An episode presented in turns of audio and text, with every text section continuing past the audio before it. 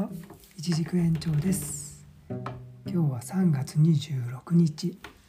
夜の10時55分ですね。もうすぐ11時になろうという頃です、えー、今日もですね昨日と同じく、えー、夜のね暗闇の中にうっすらね富士山の稜線が見えて頂上のね白い部分が見えて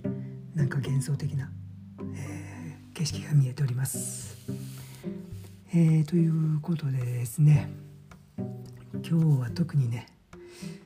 まあ話すことはないんですけど、まあ、地味にね、えー、コツコツと仕事をしておりました。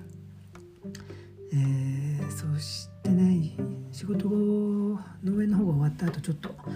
えー、事務所の方でミーティングをして家に少し遅めにね戻ってきて、ですけど今日ね日中私がまあ農園で仕事してる間今日妻はね、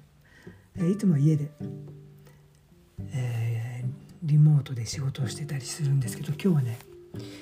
えー、いろいろ頼まれ事であるね木をねえー、木のね葉っぱが必要でね見つけに行ったということで今日は、えー、僕のねトレイルランのね先生がいるんですよ、まあ、プロのねトレイルランのこうインストラクターっていうんですか何ていうかガイド？ですね、えー、ハイキングとか、えー、トレイルランとかのね、えー、富士山界隈の、えガイドをしてる方がいるんですけど、え僕もねたまに一緒にその辺をね富士山の周りを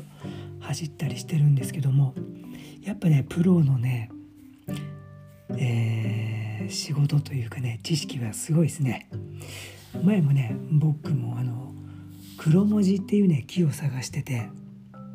えー、まあ、何に使うかっていうとねあのウイスキーとかお酒にねこう黒文字を使うとね、えー、すごくねこう香りがいいんでねあのちょっと香り付けになるんですよね。もともと黒文字って多分爪楊枝とかにね使われる木でしたっけ、えー、間違えてたらごめんなさい。だもんでねその黒文字の枝をねちょっと湿気したくて、えー、どっか生えてるとこ知らないって聞いた時があったんですよ。去年の夏ぐらいだったかな。うん。そしたらねえー、あそこに行ってこうこのくらい歩いたとこのあそこの辺だよとか言って僕もねよく走ってるとこだったんで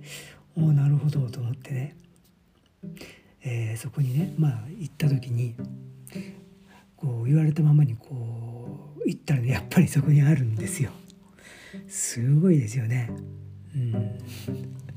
それでね今日はね、まあ、妻は何を探してたかっていうとあれなんだっけ？あブナだ。ブナのね木の葉っぱを本当は欲しかったんですけど実際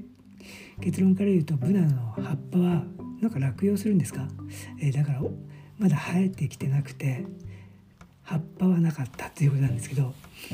今回もねでもその先生にね「ブナの木どっかこうすぐ分かるとこ場所ある?」って聞いたら「ここだよ」ってね教えてくれて。